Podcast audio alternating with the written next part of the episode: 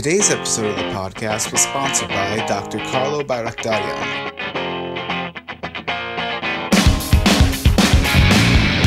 Hello and welcome to the podcast. This is Father Narek Terterian, the pastor of Saint Sarkis Church, along with our co-host, Mister Veh Buzdigian. Welcome to another episode of the podcast. Let us start our show with a prayer from the prayers of the Armenian Church.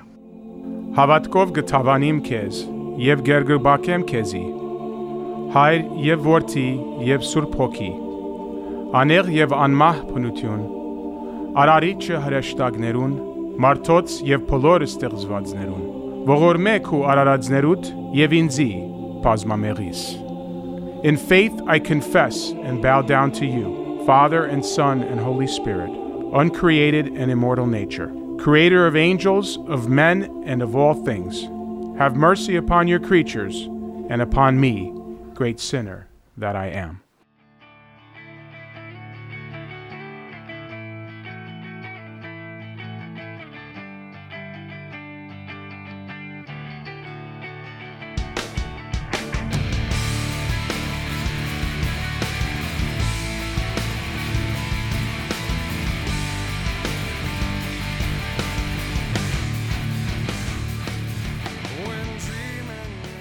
Deadhead, can I address the elephant in the room?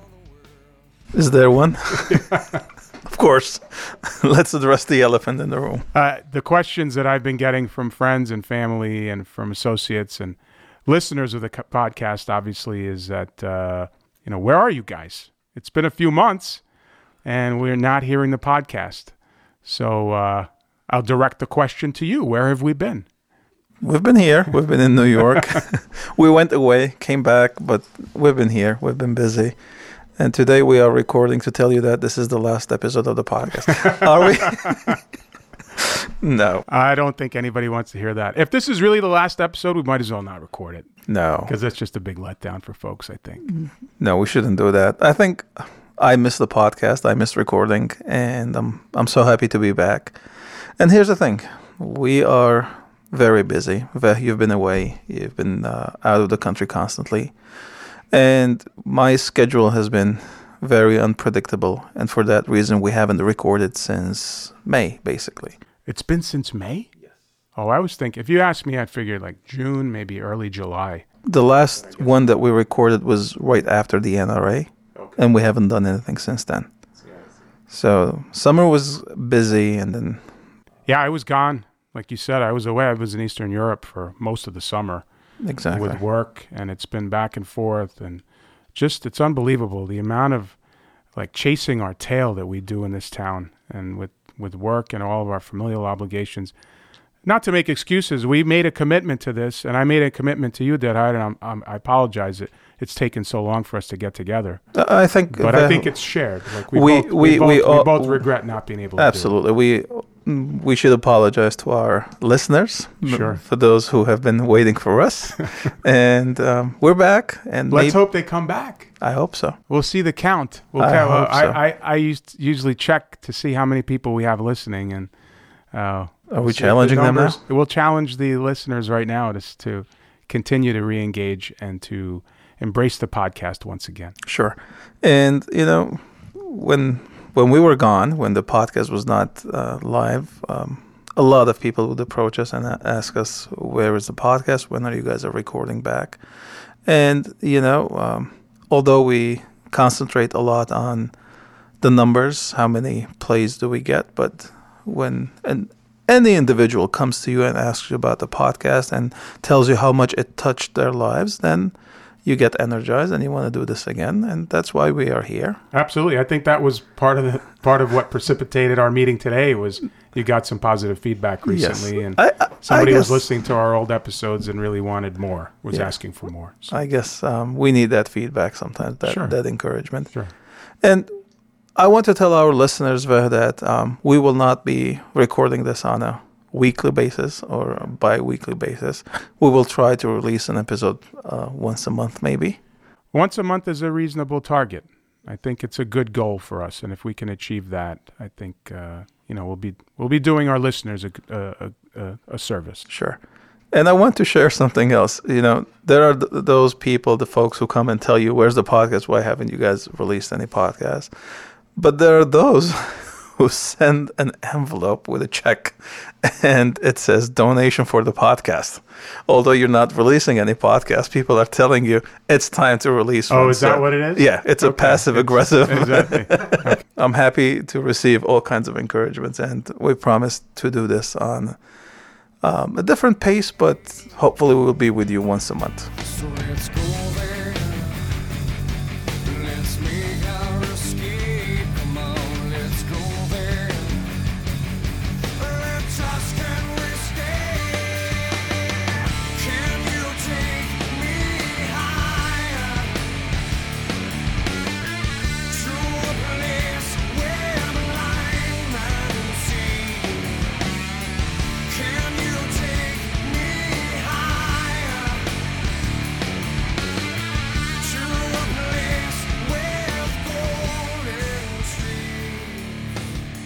So let's talk about where we've been, Deadhide. I mean, we talked a little bit about our busy schedules and, you know, our obligations here, but uh, you had some interesting travel this past summer and most recently with your travel to Armenia, but we could talk about some of your professional travel, where it's taken you.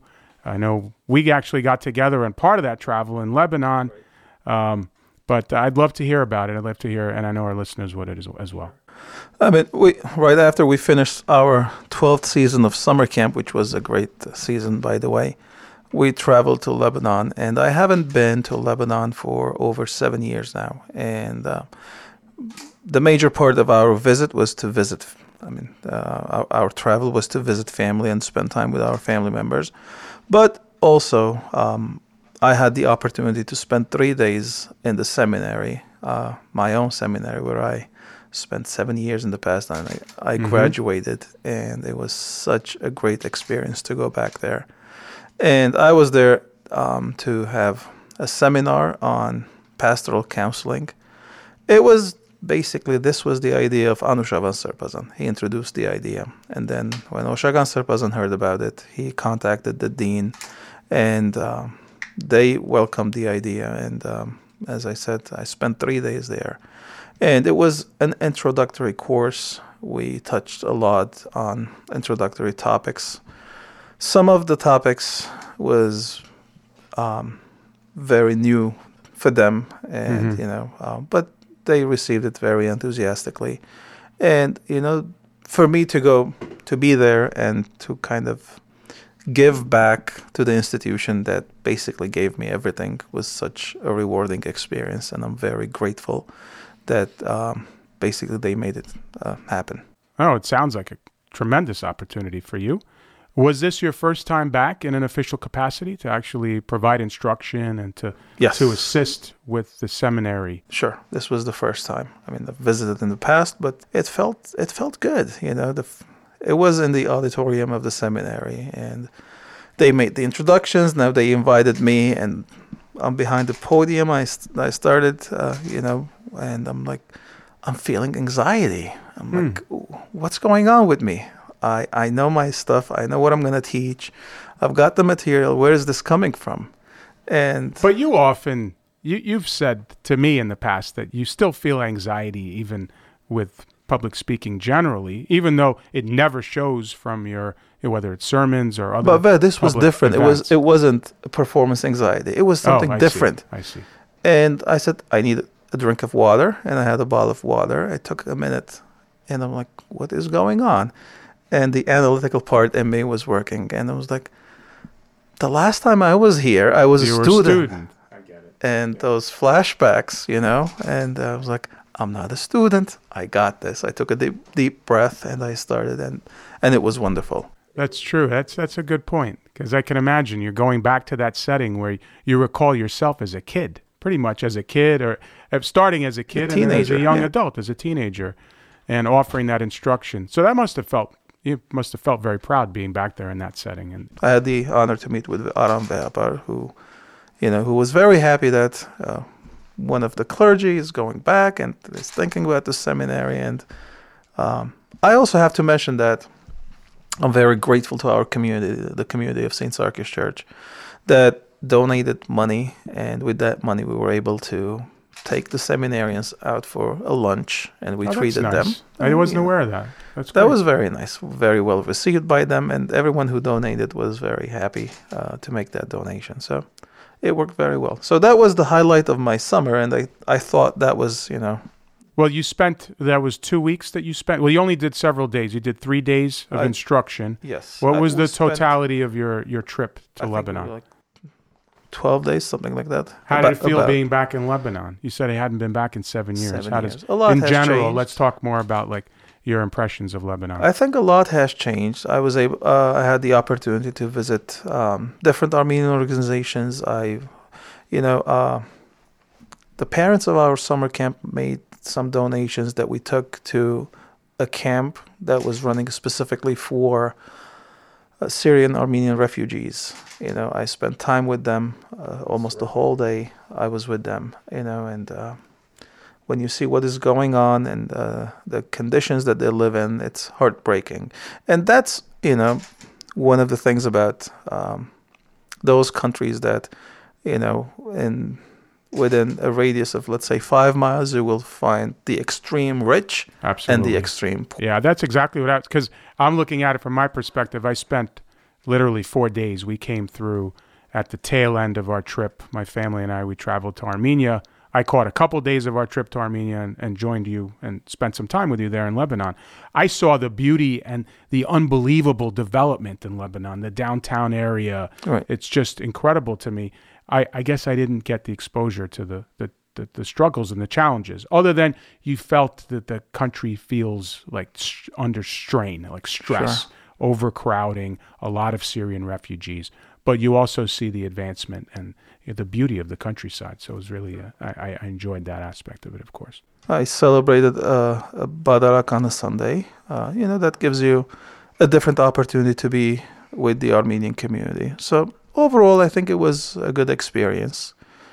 I mean, seeing the family, spending time with family. Of course.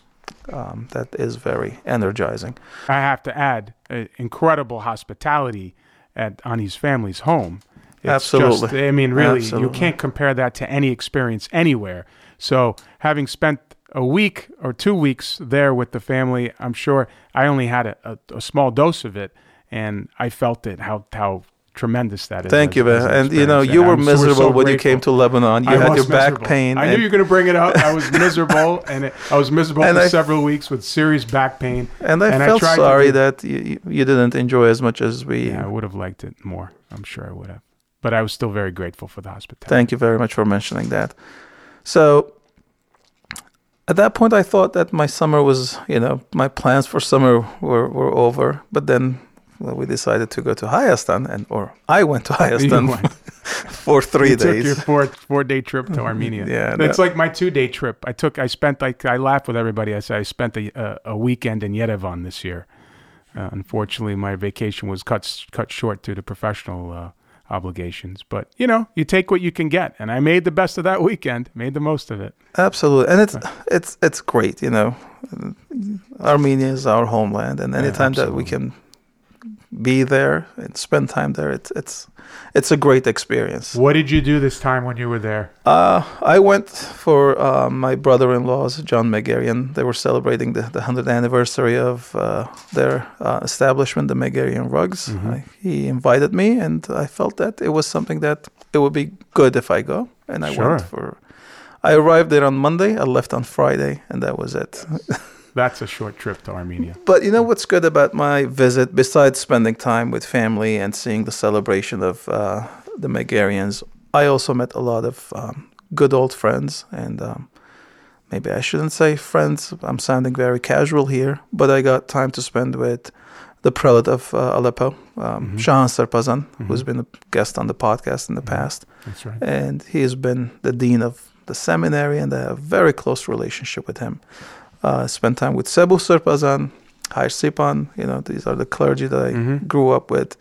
I even had the uh, the honor to meet Aram Vapar again, so I met him twice this year. So I feel very blessed. So that's it, good. Well, you get to see the boss. Oh yeah. What do you talk about when you talk to the Vapar?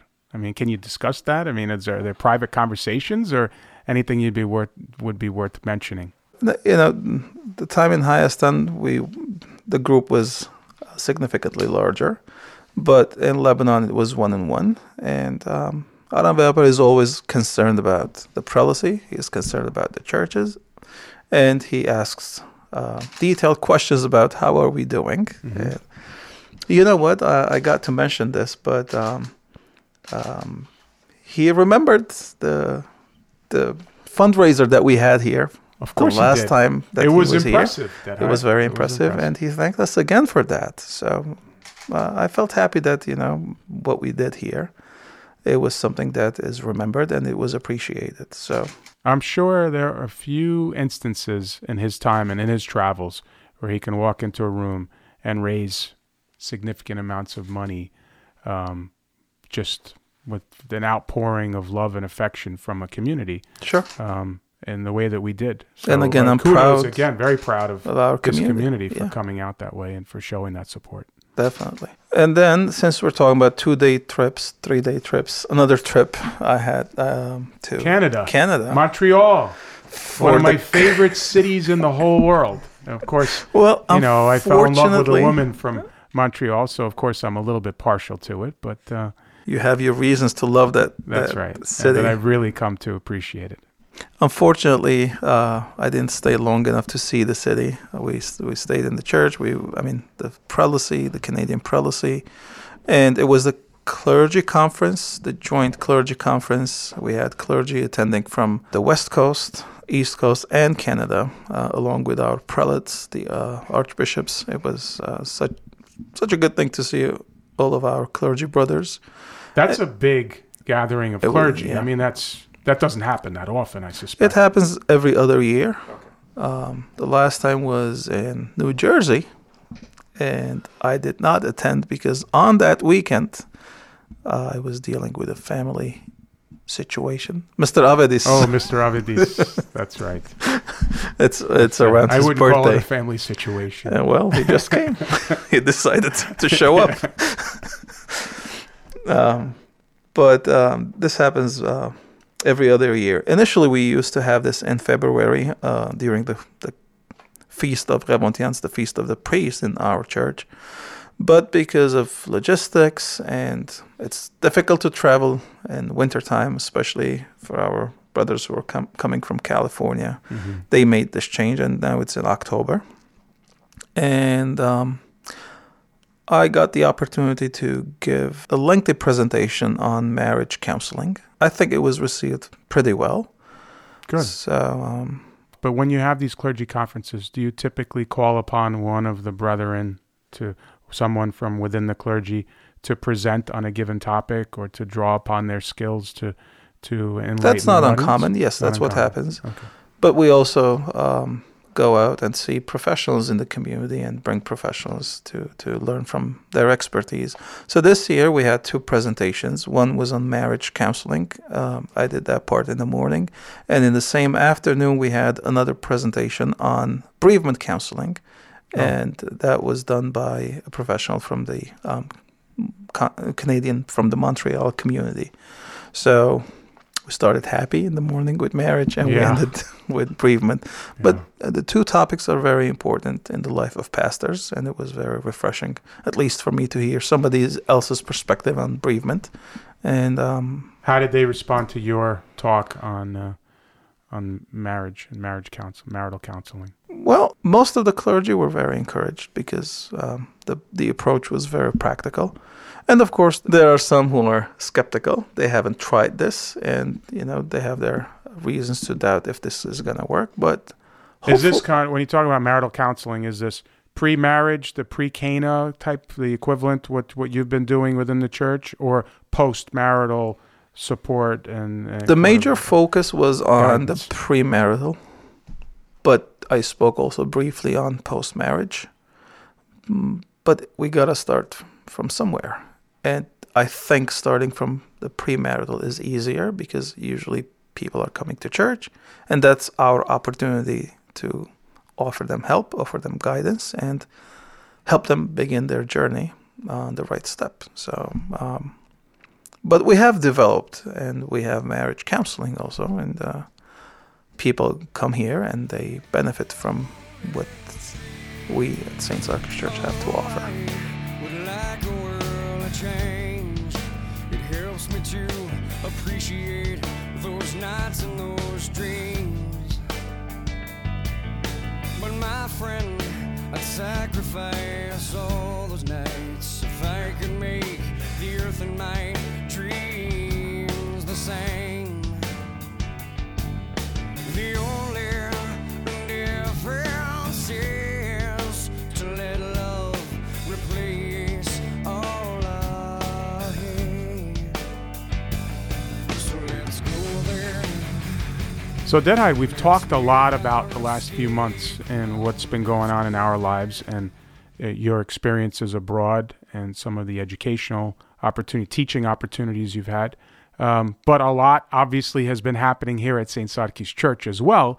So we don't want to neglect that. Of course not. Um, in addition to, you mentioned the summer camp, uh, Sunday school is up and running. It's been going very well. I mean, it's a, the attendance is outstanding. Um, Saturday school is back in session, and uh, the kids are very enthusiastic and getting prepared for Hantes, and it seems to be Um, incredibly active right now. We have the schools, of course, and we have uh, children's choir. So children's choir as well, absolutely. So the yeah. children have a lot uh, to do when they come to Saint Sarkis Church. But maybe today we skip that, and I want to briefly talk about an event that we had here not too long ago. We called it Faith, Family, and Fun. So it was a day event on a Saturday, and it was geared uh, for parents and children.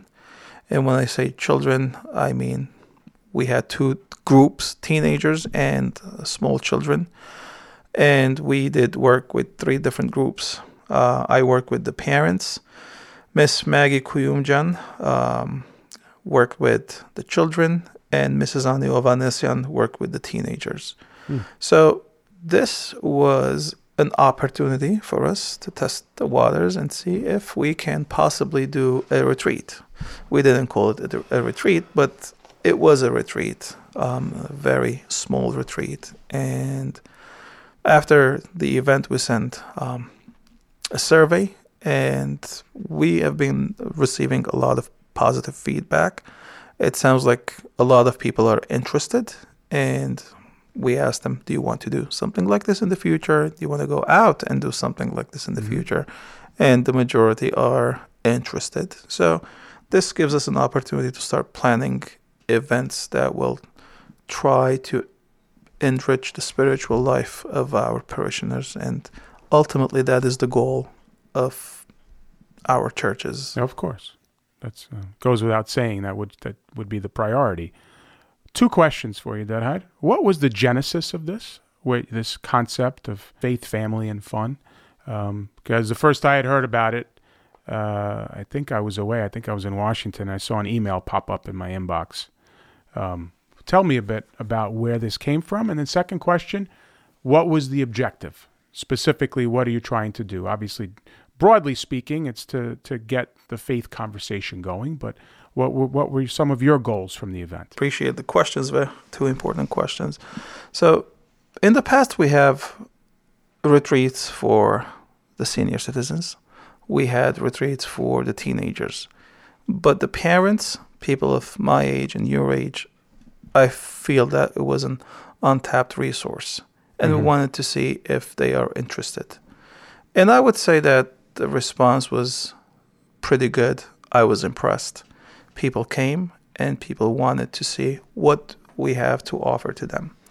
And I felt that, you know, uh, on that day when I was doing my presentation, I was very nervous. Again, I'm talking about my anxieties here, but I felt very nervous because I was like, this is my chance.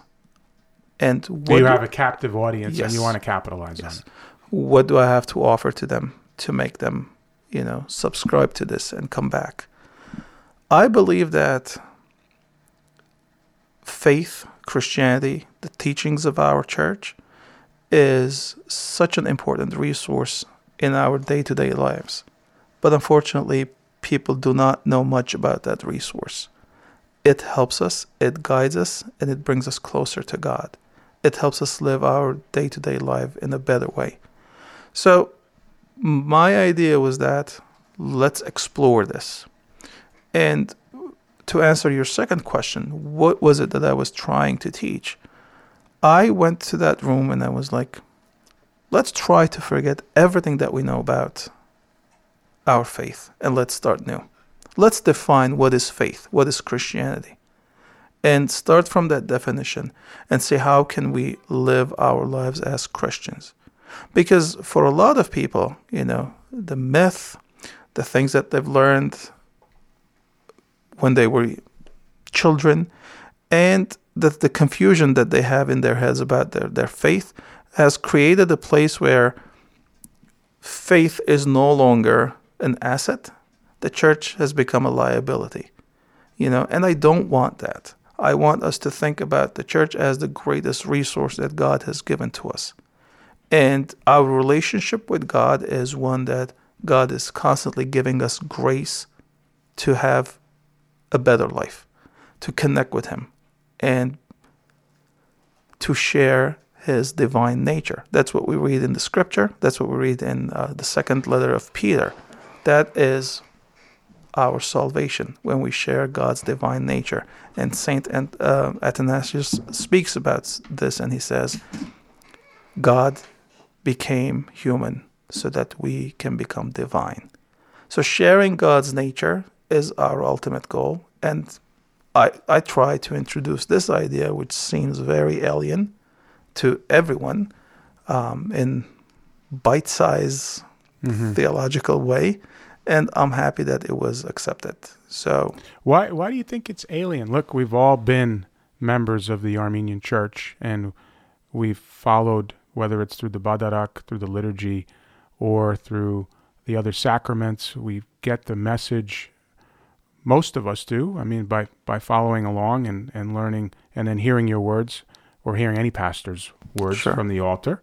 Um, why do you think it is that people feel like that's a foreign concept? The concept of salvation and and you know the, the, the concepts that you laid out. In my experience here as a pastor, I've been here for a couple of years now, and you know um, I've encountered people who know very well what their faith is, and I've encountered others who want to learn, but they've never invested the time to learn, and they do not know what faith is. To me, as children, we learn about our faith, and we teach our children. For example, we say, pray to God, and God will protect you and keep you away from harm's way, right? Mm-hmm.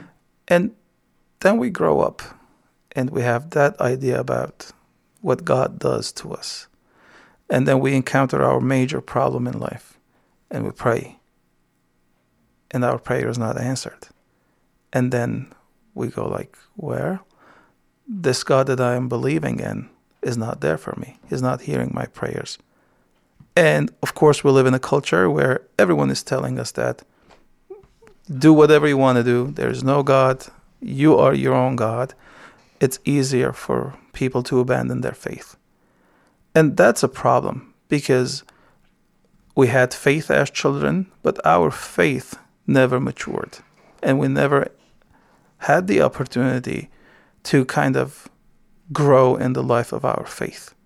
The Bible never says to us, or our faith never teaches to us, that in life you will um, never encounter problems. Mm-hmm. But it says when you encounter problems, God will be with you. Okay, you will not be alone. But I like how you illustrate that, because it's probably true for a lot of folks that maybe come to the church superficially, they're in and out, until you're right, you face a calamity, and all of a sudden you're really looking for God's support, and sometimes it doesn't come in the way that you would hope, and you get disenfranchised. So I could see that, that that could resonate with a lot of people, where it's like you want to establish that, lay the foundation that should have been laid in their lives throughout as members of the church, or um, perhaps as, as parishioners, but it didn't happen. So I applaud you for, trying to get them to refocus. It seems like it's a it's a refocus, it's a retooling to try to bring people back to basics. Sure. And the premise of, uh, for the whole lecture was that, what is Christianity? And I uh, reminded them about the great commandment that is found in the Gospel of Mark. They asked Jesus, what's the greatest commandment? And he said, love your God with all your heart, with all your mind. And then he said, love your neighbor as yourself. And I said, basically, this is our faith. Love God and love your neighbor. And I said, that's it. Let's go home now. But we have a problem. I said, I personally am not able to fulfill this commandment all the time. As much as I want to fulfill it, I can't. Mm-hmm. There are a lot of times that I can't love God with all my heart because I love myself more. And there are a lot of times that I can't my, love my neighbor. Mm-hmm. And for that reason, God helps us. God gives us His Son to reconcile. And the church helps us to receive grace. And that process of coming to church, receiving grace, and I illustrated three points: through prayer, through scripture, and communion. These are the ways that we can enrich our spiritual life. And in that process, we start sharing that divine nature. Something inside us changes. And I said, ten years ago, I wasn't the same guy that, guy that I am today. And hopefully, if I'm around ten years from now, hopefully I will be a better person. And that's the process. As you us. continue to, to mature in your to faith. To grow in your faith. You grow.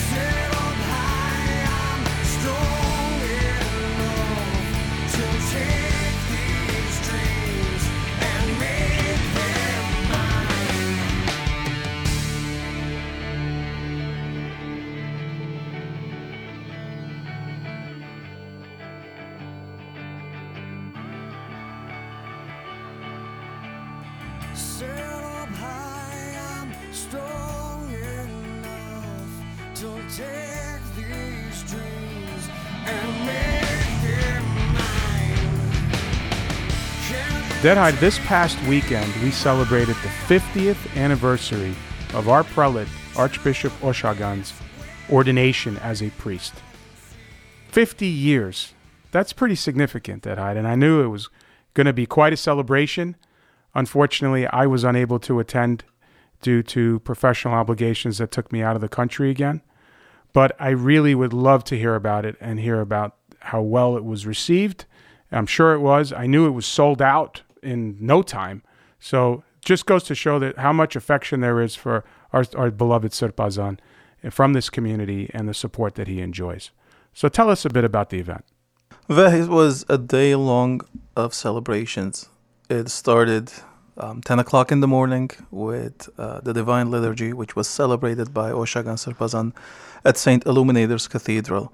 And that, you know, I, I want to mention this, this is very interesting, that on this occasion, Oshagan Serpazan chose to celebrate the Divine Liturgy as a priest and not as a bishop because, you know, to him, this was the day that the whole journey started and he wanted to go back to that initial point. So this is something subtle, not too many people realize the difference, but he celebrated as a priest. And I want also to mention that um, the Divine Liturgy was live streamed and there were a few hundred, uh, hundred of people who watched um, the live stream on the internet, and that is such a good thing because you see that although some people were not able to make it, they were able to connect and uh, celebrate with us from their either local parishes or even the comfort of their houses. The afternoon part, the banquet, was really beautiful. You know, that the whole uh, the, the place, you know, having so many Armenians coming to celebrate Oshagan Serpazan's fiftieth. And as you mentioned, it was sold out, I mean, very quick. And that room felt very tight, you know, uh, but there was a warmth in the atmosphere, and everyone seemed to be pleased to be part of that historic celebration. Um, the speakers uh, were really good. Um, we had a speech by uh, Doctor Ara Chalian, who spoke on behalf of the A R F, um, the home, the Home Minutemen, or our, our sister organizations. And he said, "Time Mahanchats Lerner." And so Oshagan Serpazan's voice, you know, is that reminder of our traditions, of our identity, and that uh, voice has resonated with us for the fa- past fifty years. And I, I liked very much um, his approach. And Anushavan Serpazan, he had his remarks. He was the chairperson of the of the banquet committee, and kudos to him. He did a fantastic job. Everything was perfect. And, uh, you know, I would like to thank him very much for everything that he did uh, to make this banquet to look and feel the way it did, something that to uh, truly honor the service of Oshagan Serpazan, the service of fifty years. And then um, Jack Mardoyan, um, who is the chairman of our executive council, he spoke on behalf of both councils, and he conveyed our sentiments to Oshagan Serpazan. And there was a beautiful poetry uh, by Missus Seta Balmanukyan, who is really, really very artistic. And, you know, she puts her heart in, in her writings.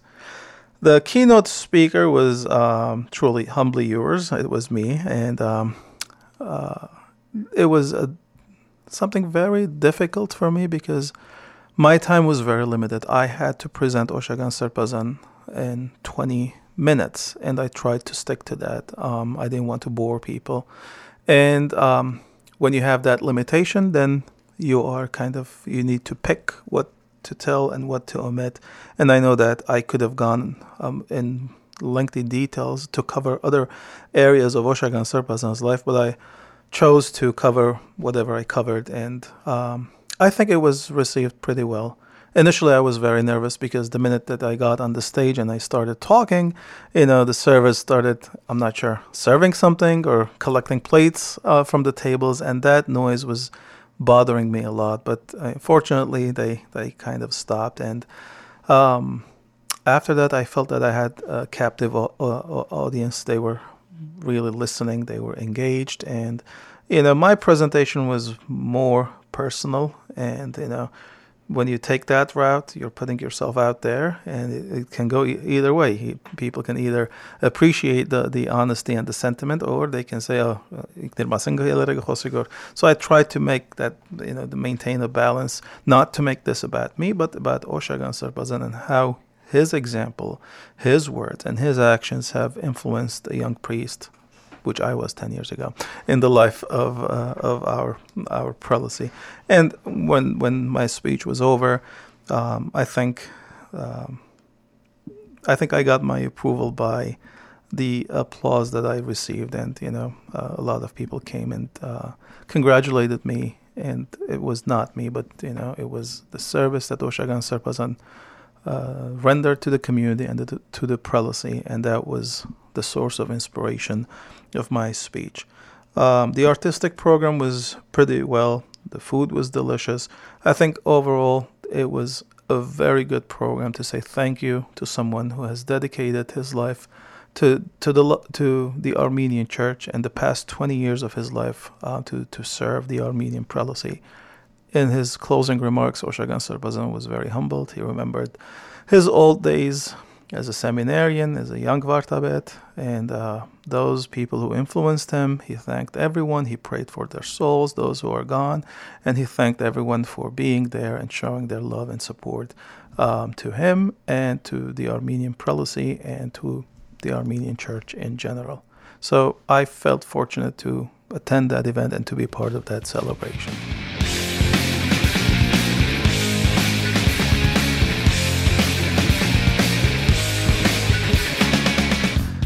Today, I want to talk about youth ministry, the program of the Armenian Prelacy. And I want to start by saying that a few years ago, and specifically in two thousand fifteen at the N R A, which was held in Boston, The N R A delegates started thinking seriously about having a youth ministry program for the Armenian Prelacy. The subsequent meeting in two thousand sixteen, which was held again in New York, we thought more, and there was a resolution that was passed to form a youth ministry committee. That committee met regularly, and subsequently the committee decided to hire a director of youth ministry. Today we have with us Missus Annie Ovanessian, who is the director of the youth ministry program of the Armenian Prelacy. Annie, welcome to the podcast. Oh, thank you, Denhard. Thank you for having me. My pleasure. Tell us more about the youth ministry program of the Armenian Prelacy. The youth ministry of the Prelacy, unlike a, a program, really is more, more of an opportunity to engage young people in an ongoing open dialogue with the church about issues of how faith interacts and intersects with our um, everyday lives, with contemporary issues and um, just questions that young people may have about uh, what they are interacting with around them in culture today. So how are we trying to deliver what you're saying to the participants, to the youth? Well, after some uh, research, and we've determined that there are some methods historically that tend to work best with young people in terms of guided discussions and times together. And um, at this point, uh, the Prelacy of the Armenian Church has has chosen a program to guide us, so to speak, through these dialogues. It's a program we're, we're utilizing that will do exactly that, engage young people in, in these conversations through small groups and through um, through specific, I guess, conversations. Okay. So if if I were a young a young person, somebody who's looking forward to be part of this program, and I'm hearing about what the Prelacy is trying to teach us, the, the first thing that I would think about is, are they going to lecture us again?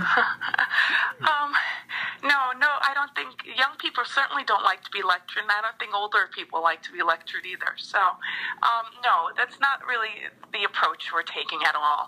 In fact, um, the program we're using shows uh, is multimedia, has um, has video content, and then an opportunity to reflect on some of the comments that are presented in the video. The sessions are truly interactive, and they're really designed to have young people in small groups uh, really be candid about their their thoughts. Mm-hmm. Okay. Um, last year, when we were in the process of adapting the program and kind of figuring out the direction of the ministry that it would eventually take, we had started some pilot projects in various parishes. But now I hear that that project is expanding. How many parishes of the Prelacy are interested or engaged, and what are we doing in terms of helping them to launch this youth ministry program in their uh, local parishes? Well, I'm truly encouraged to hear that virtually all of our parishes have designated um, a, a youth ministry liaison in their parishes. Um, and with those uh, liaisons, we've been creating a um, either small committees or or um, Or, or councils of some sort, so that we can roll out youth ministry as appropriate in each parish. Um, obviously, the pilot program parishes are are used to the concept and, and had a framework of some sort available in the past that they're working off of with this new program. Um, but those communities, the smaller communities, or those that a youth ministry is completely new to, uh, we've been working with them to to um, ha- set up a leadership, so to, so to speak, or a mentoring program with members from their local parishes, so that we can begin um, starting these youth ministry program groups in each of those local areas. Um, I'm, I'm personally very encouraged to see the the excitement and the level of involvement from quite a few parishes outside of certainly the East Coast, the Midwest, um, and so forth. So um, I, I would say, to answer your question, Dethaid, that virtually all parishes are in different stages of rolling youth ministry out to their parishes. Some are a little bit further along, but um, I'm working individually to try to tailor what the specific needs of each community is um, in order to, to serve that community the best. Uh, what I'm hearing you saying, Annie, is that the prelacy and you, uh, we are ready, and we are waiting for the parishes to kind of extend that invitation, and we are ready to go and to train them and to give them whatever they need to kind of start their program on the local level and have a successful year. Is that what I'm hearing? That's exactly what you're hearing, Dad Hyde. Mm-hmm. Excellent. So let me ask you a controversial question now. Some of, some of the people who are listening to this interview might be thinking, we have A Y F, we have Hominidmen. Why now starting a new program? Why youth ministry is important for our parishes? A Y F, Hominidmen are vital um, pr- programs within our parishes and within our communities. And, and they have and they continue to serve an incredible need that we have as Armenians to uh, know our identity as Armenians. Um, and I don't, I, frankly, I don't see a conflict with youth ministry and and those existing programs, because this is a new dialogue. You know, I'm not quite certain that, um, you know, we have the opportunity within the existing programs to really engage in, in questions of faith and how that intersects with our identity as Armenians. Um, this creates that very opportunity. Um It's not meant to be a conflict, but rather a um, a complement to the existing. Um, we are Armenian Christians, and and you know we should be able to be fluent in our ability to articulate our uh, understanding of who we are as both. Um, so I think there's a need to to create a level of comfort with uh, how our faith intersects with us being Armenian. Absolutely. That's a very, very good point that you are making, Annie, because most of the time when we speak to the average Armenian person who knows a little bit about their church, the only thing that they may say about their faith is that we are the first Christian nation, and that where the conversation stops. And we want that conversation to go on, because there's been seventeen hundred years since we st- adopted Christianity, and the faith and the the culture of the church has evolved, and we want our children to know about their uh, identity. So, Annie, it sounds like the program is it's in infancy, and my hope is that few few months from now, I would have you again on the podcast, and you would tell me about the achievements of each individual parish that they are having, and uh, you would share with us your success stories. I look forward to doing that, Dad Hyde. The um, it's very promising, and uh, and like I said, the, the enthusiasm from the local parishes are equally encouraging. So thank you. Appreciate this opportunity, Dad. Thank you very much, Annie. God bless you. Let's do the Bible reading and reflection now. Today's reading is from the Epistles to the Galatians, chapter five, verses sixteen through twenty-six. Live by the Spirit, I say, and do not gratify the desires of the flesh. For what the flesh desires is opposed to the Spirit, and what the Spirit desires is opposed to the flesh. For these are opposed to each other to prevent you from doing what you want. But if you are led by the Spirit, you are not subject to the law. Now the works of the flesh are obvious: fornication, impurity, licentiousness, idolatry, sorcery, enmities, strife, jealousy, anger, quarrels, dissensions, factions, envy, drunkenness, carousing, and things like these. I am warning you, as I warned you before, those who do such things will not inherit the kingdom of God. By contrast, the fruit of the Spirit is love, joy, peace, patience, kindness, generosity, faithfulness, gentleness, and self-control. There is no law against such things, and those who belong to Christ Jesus have crucified the flesh with its passions and desires. If we live by the Spirit, let us also be guided by the Spirit. Let us not become conceited, competing against one another, envying one another. Very powerful message that comes to us from Saint Paul in his letter to the Galatians. Mm-hmm. Basically, Paul is showing to us that our faith should be manifested in the way that we live. And in the fir- first part of your reading, he gave a lot of examples of what people who have no faith will do. And he contrasted that to those who have faith and they enjoy the fruit of the Spirit. Unfortunately, I think all of us go through that first set of examples of enmities and anger and other things that Paul mm-hmm. described. And that shows us that when we are in that state, when we're engaging in those behaviors, obviously we are away from God. Right. But when we go to the second set of examples, to what he calls the fruit of the Spirit, he is telling us that we are growing in our faith and we are experiencing the grace, which we spoke about a little bit earlier, the grace that gives us, and that grace is growing with us, in us, and we are sharing that divine nature. Look, love, joy, and peace, and generosity, and kindness, those are things that our Lord Jesus Christ lived.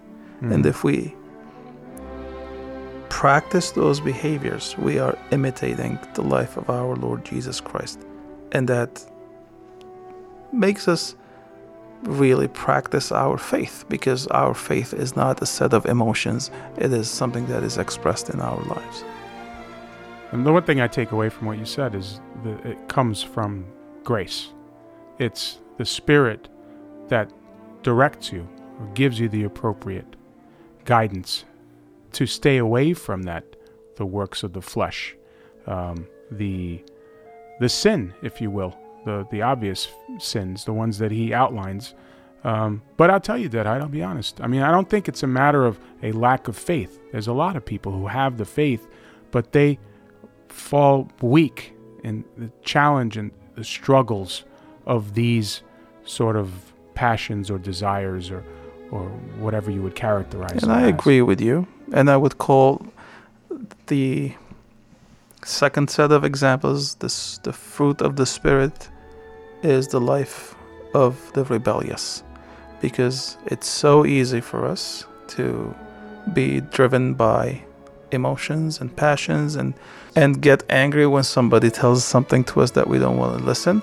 But if we live by the fruits of the Spirit and we choose to forgive, we choose to be generous, we are being rebellious. And that's not an easy thing to do. It's very easy to be angry, to be jealous.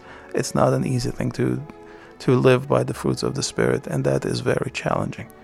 So I guess I'm calling my listeners today to be rebellious, to do the things that not everyone is doing, to love and have joy and have peace, practice generosity, faithfulness, gentleness, and self-control.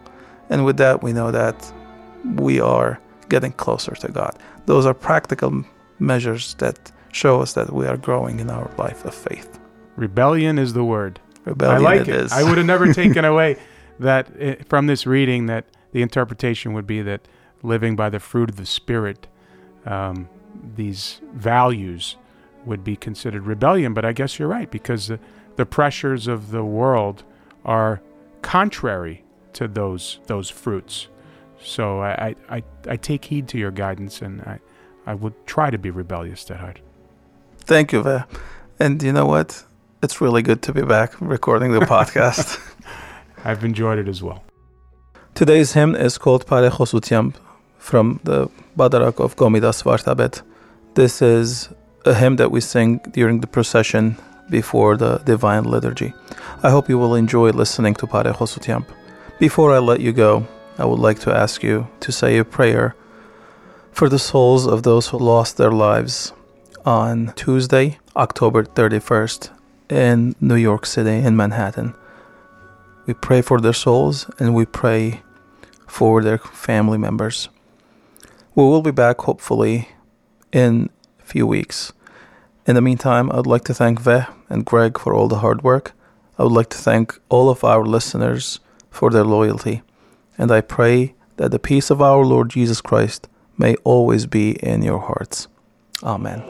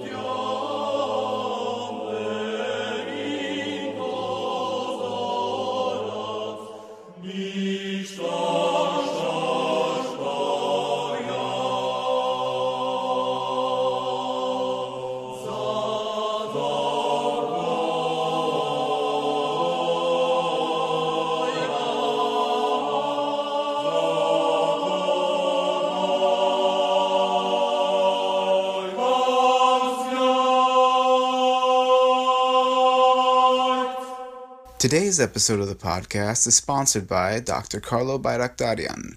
If you'd like to sponsor a future episode, please contact the church office at seven one eight, two two four, two two seven five.